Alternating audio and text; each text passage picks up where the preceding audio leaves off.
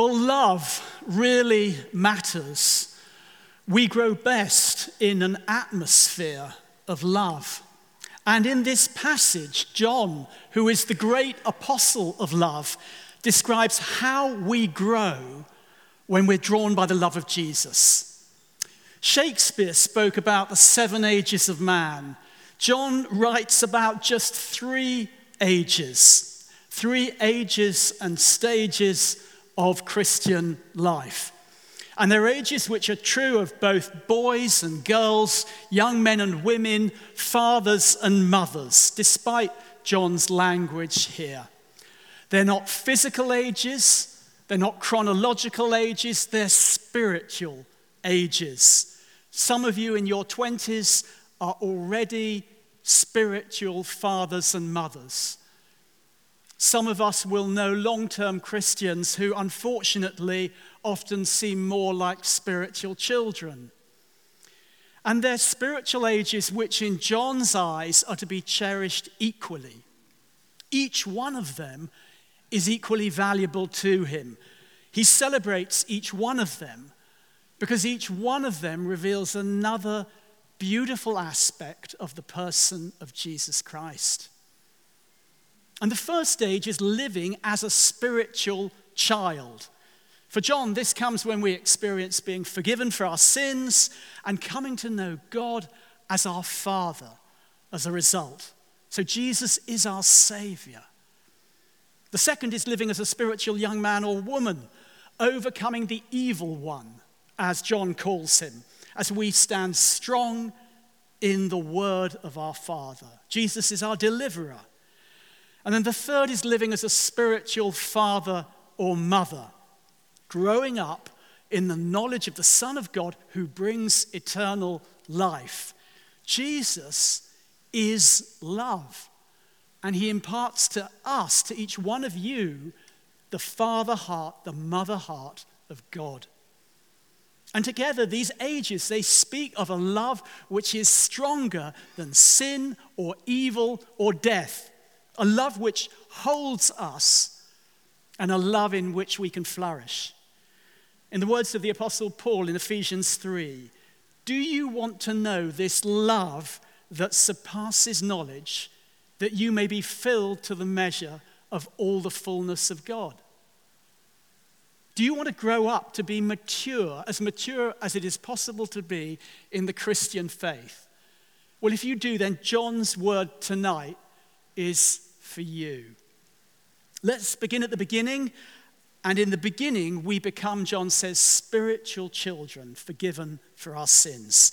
He writes, I'm writing to you, dear children, because your sins have been forgiven on account of his name, because you know the Father. This stage is absolutely formative. We need to come back here again and again and again. In one sense, we can never graduate beyond this point. Jesus says, Be as little children. The truths of this spiritual age as children, it's like the cradle which holds us. It's the foundation that we're never, never, never to forget. And John frames this stage as a triumph over sin. Now, he's not talking primarily here about sin in terms of our personal misdemeanors, although they are an important dimension of sin. This isn't really anything to do with our culture's mantra of naughty but nice. John means sin as a fracture at the very heart of the human condition, and of which our personal sin is just a part. Singer Richard Butler and his band, the Psychedelic Furs, any fans? Yeah, one over here. Describe it like this in their song Ash Wednesday. It might be broken and love lies murdered. It's all a mess, and who's to blame? It's some of me and some of you, all tied in knots and broken too. It's like this I speak to somebody on my iPhone, and where do the tin and the tungsten and the tantalum minerals in this iPhone come from? Well, they come from mines in the Democratic Republic of Congo where the civil war's raging over those minerals, also include sexual violence against local women. Whose sin is this? Is this my sin? Is this Apple's sin? Is this the Western world's sin? How is the person who I'm speaking to on the phone complicit in this? It's some of me and some of you all tied in knots and broken too. Sin blinds us, it dulls us, it entangles us, and we need to be released from the binding cords of sin. We need what John calls in the verses just before these ones tonight. We need an atoning sacrifice. And Simon began speaking about this last week, speaking about sin and Christ's atoning sacrifice. And I want to just say a word or two more. Because in Old Testament times, an animal would be brought to the temple altar and it would be brought live and struggling as a sacrifice to atone for human sin. And sacrifice was a bloody business. No animal wanted to give up its life. It would often have to be bound to the horns of the altar. I remember being on a family holiday as a child. My dad had shelled out money for the whole family to go on a horse ride across a bit of countryside and down some country lanes. And we were coming back to the stables, and suddenly, in a particular lane, at a particular spot, the horses started behaving oddly, getting very restless, and then suddenly they panicked and they tried to bolt, and it was a real struggle to control them. They were totally terrified. And the person from the stables leading us apologized. Because of a, a roadworks, we had to go down this country lane today, and it was going to take us past the local abattoir. And the horses could literally smell the blood in the air. Now, in the Old Testament, animal sacrifice was made to Yahweh to atone for the sins of the Israelite people, and it made them clean. But in 1 Peter 1, Peter tells us that Jesus gave himself as a lamb without blemish or defect for us. It's now by his blood that we're saved. You see, the bullock or the goat had no choice in Old Testament times, but Jesus did. And yet he accepted to be bound for us. The horse that shied away from that abattoir smelling blood in Christ walked straight in through the abattoir doors. And Jesus is your atoning sacrifice. He's my atoning sacrifice. By his stripes, we're healed. By his sins, we're forgiven. And John says this is the new birth that we enter. It's the threshold of this spiritual childhood that we're coming into. Forgiven, we come to know God the Father at a deeper and deeper level. The verb that John uses here for to know, it means to know by personal experience. We come to know God as we know a person. But it can take a lifetime to really rest fully in the forgiveness of God. To know God. I sometimes find this a really long childhood indeed. How about you? Do you feel forgiven in yourself for every part of yourself? What do we need in this spiritual stage, this first one? Well, we need nourishment. Peter says in his letter, like newborn babies, crave pure spiritual milk, so that by it you may grow up in your salvation. We need family, we need protection, we need to grow in an atmosphere of love. And then we need fresh understanding of who we truly are and of what we're made for, what God is calling us to.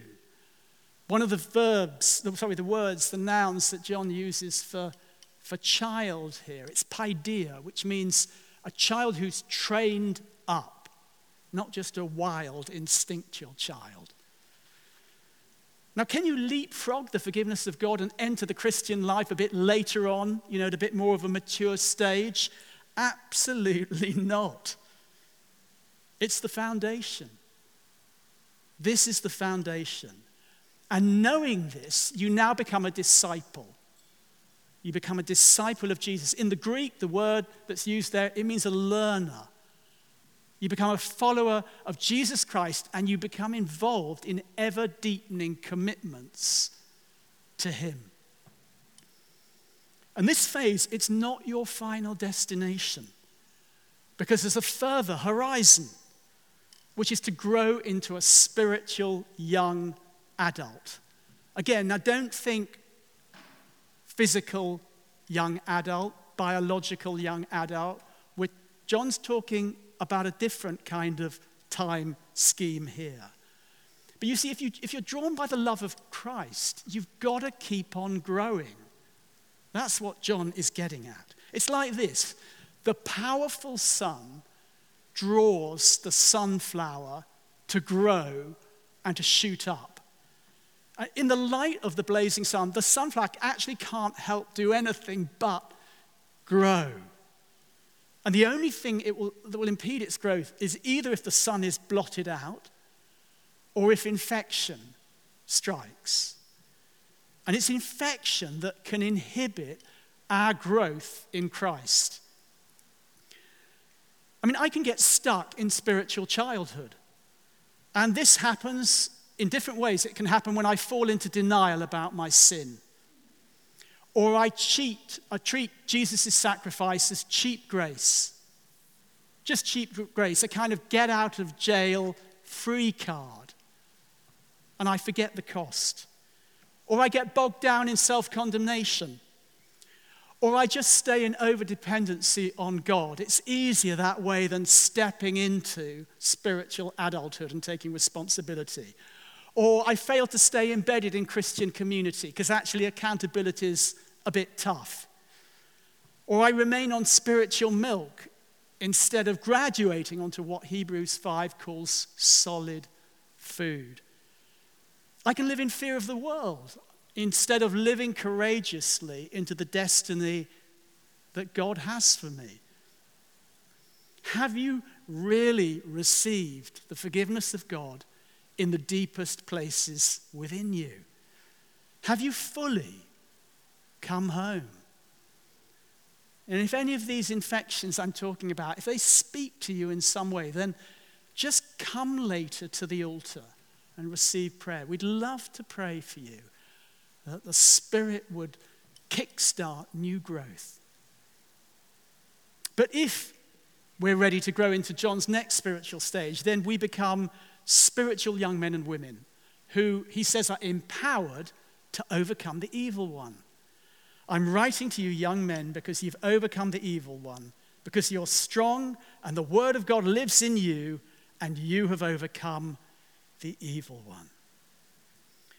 I mean, entering spiritual young adulthood, it, it is an exciting time. It's like entering physical adulthood when we no longer have to live under the canopy of childhood. It's a, a wonderful new moment. But for the Christian, it's not necessarily simple. Because we're now in Christ. You're now in the kingdom. And Jesus teaches us what that means. It means that we live in a place of tension. It means we live in the world, but we're not of the world. And we accompany Jesus in his struggles. And he never promised us a life without troubles.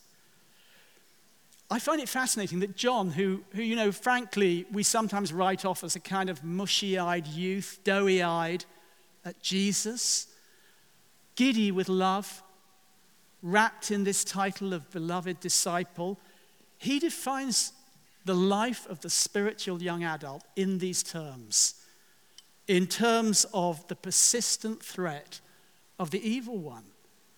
There's nothing gooey here, there's nothing sentimental here. We have an enemy, John says. And he leaves us in no doubt about this figure's malevolent agency. He doesn't pay him undue attention, but he certainly doesn't ignore him either. Andrew Delbanco is a secular writer, and he writes this in his book called The Death of Satan. I believe that our culture is now in crisis because evil remains an inescapable experience for all of us while we no longer have the symbolic language for describing it. Now, for John, no such problem exists for the spiritual young man or woman who he's talking about. They're to be awake to the devil's reality. So, how will the devil try to sabotage you in early adulthood as a Christian? Principally by temptation. Oscar Wilde said, I can resist anything but temptation. It's like this the love of Christ is, is drawing you upwards, but there's always a but. I can want to be saintly, but frankly, I also want some of the experiences that sinners have. I don't want to miss out on anything happening in the world. I don't want to forsake the applause of others. I don't want to give up my creature comforts. There's a wrestle. And to overcome the evil one, you have to be alert to the subtlety of his ways. Eugene Peterson speaks of how the devil offers every temptation disguised as a suggestion for improvement. He also says his usual mode of temptation is not to an obvious evil, but to an apparent good. Are you taking refuge in an apparent good at the moment while the enemy is actually binding you up? John says we've got to lean on Jesus. He defeated the devil on the cross, he overcame, and so as we lean on him, we overcome now. The one who is in you is greater than the one who is in the world. And yet, despite Jesus' victory, we are still vulnerable to the enemy because we live before the time of Jesus' final return when he's going to throw down Satan forever. And so, Paul in Ephesians 6 joins with John here and says to us, Take your stand. Stand your ground. Stand firm. Resist, resist, resist. That's what being a spiritual young adult is all about. Within your halls, within your workplaces, within your families, within your communities, when you gather here, in every little act of good that you do in those places, you stand firm. You stand strong. You resist the evil one and you welcome in more of the kingdom of heaven. What do we need in this phase? Well, we need to know the biblical story that we live in. In the words of my colleague Simon, we need to know that the Lamb wins. We need to know the power in the name of Jesus. And we need to look out for and defend each other. Remember those Roman shields that Paul talks about in Ephesians 6 that block enemy attack? It's because they're locked together. So we're to cover each other's backs in prayer, and then the angel of the Lord encamps around us.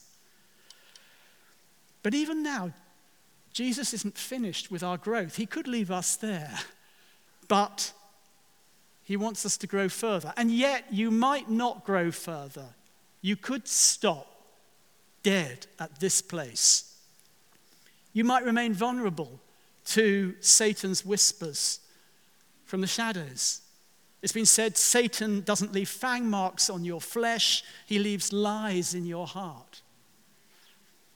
And then you can fall prey to temptations like sex and money and power and in midlife, the temptations just become subtler pride and resentment and bitterness. This spiritual age that John's talking about is meant to be about overcoming these things. But you can become overcome by them. And also, we can linger too long in this stage because we resist becoming a spiritual father or mother. We shirk the role. Perhaps we harbor persistent negative images of God or, or we prefer to remain dependent. We resist maturing into spiritual fatherhood or motherhood. The thing is, it's easier to remain a prodigal, it's easier to remain an elder brother. And then there were just contradictions in all of this. I mean, how can I perhaps be inching just a little closer to spiritual fatherhood in terms of, say, something like kindness, and yet be a spiritual toddler having a tantrum when it comes to patience? But I can. We need to grow in new trust of God in this phase, in God as Father and God as Mother. In those immortal words of spiritual wisdom, we need to get over ourselves because it's time to grow up fully. Are you prone to lies or discouragements that might be stunting your growth? Come to the altar tonight and receive prayer. Jesus wants you to grow. But if we're continually drawn by the love of Jesus, then we mature to become this third age spiritual fathers and mothers, growing in the love of Jesus, who John says is the one who is true and brings eternal life. I'm writing to you, fathers, because you know him who is from the beginning. Now, it takes time to arrive at this stage. You can't leapfrog over the forgiveness of God from the first stage. You can't leap over Jesus' victory over the devil on the cross.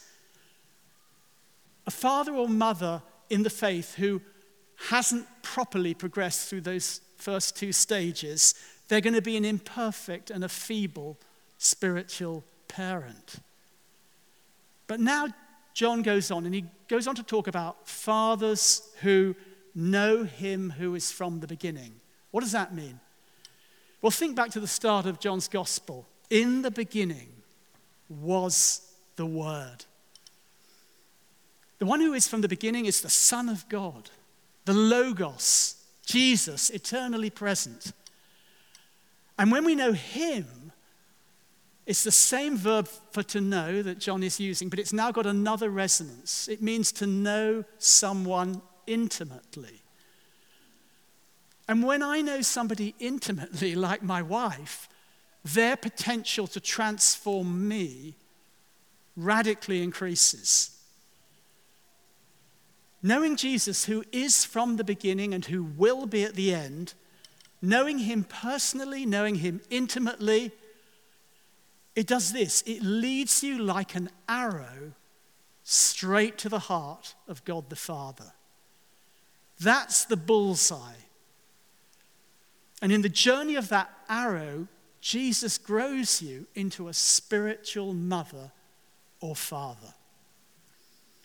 Drawn by the love of Jesus, you become a spiritual parent at last, which means you're able to welcome home the lost. You can respond with compassion to people. You can bless others out of a heart of overflowing. You can be a resting place for the spiritually weary. You can become a maker of disciples caught up in Jesus' mission. A Baptist minister, Douglas Brown, tells how, as a boy, he knew the great Victorian preacher Charles Spurgeon. And Spurgeon's ministry was really as a spiritual father who changed the life of many, many people. And these are the words of Douglas Brown about this great, great man. Mr. Spurgeon was a great man who had a great power with men because he had a big Jesus Christ.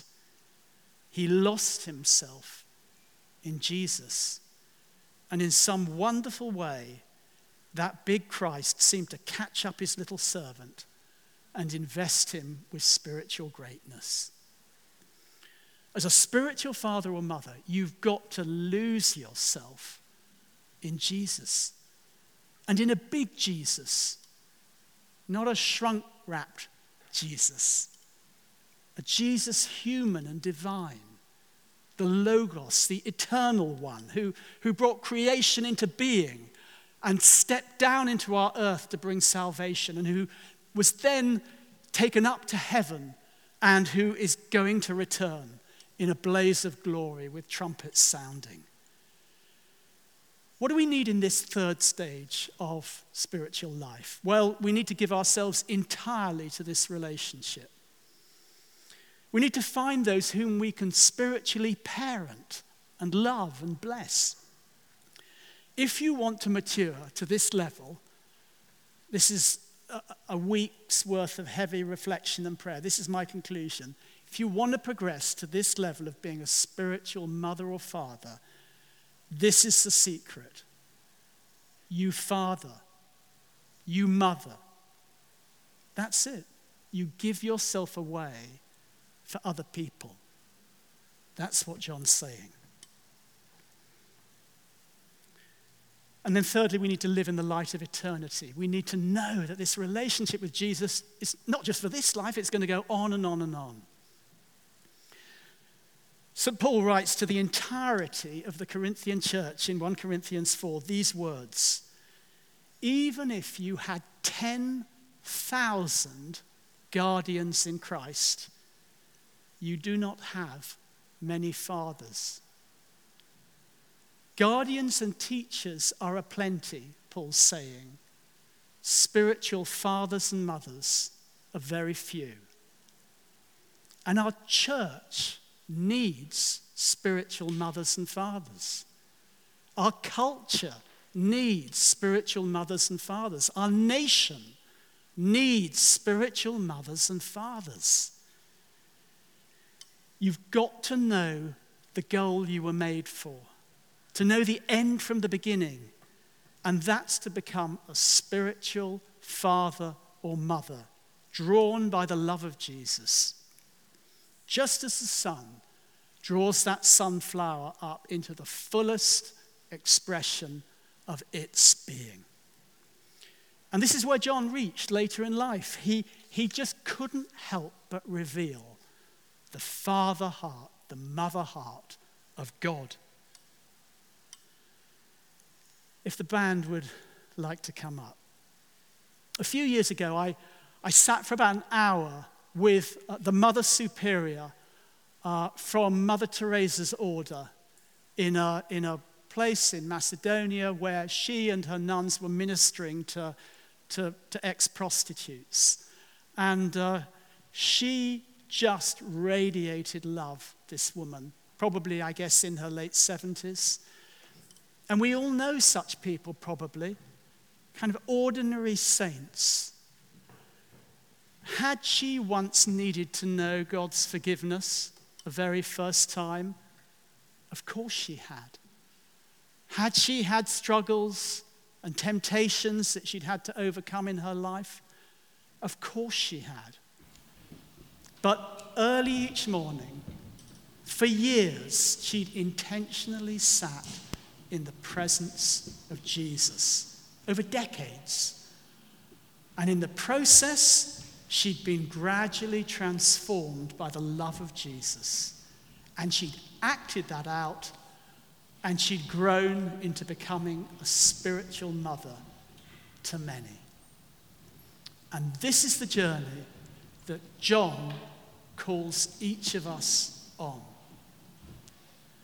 He says, Grow up in Christ, never cease from growing, and live into the fullness of the father heart and mother heart of God.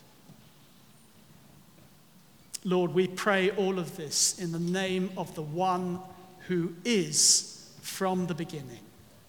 Amen.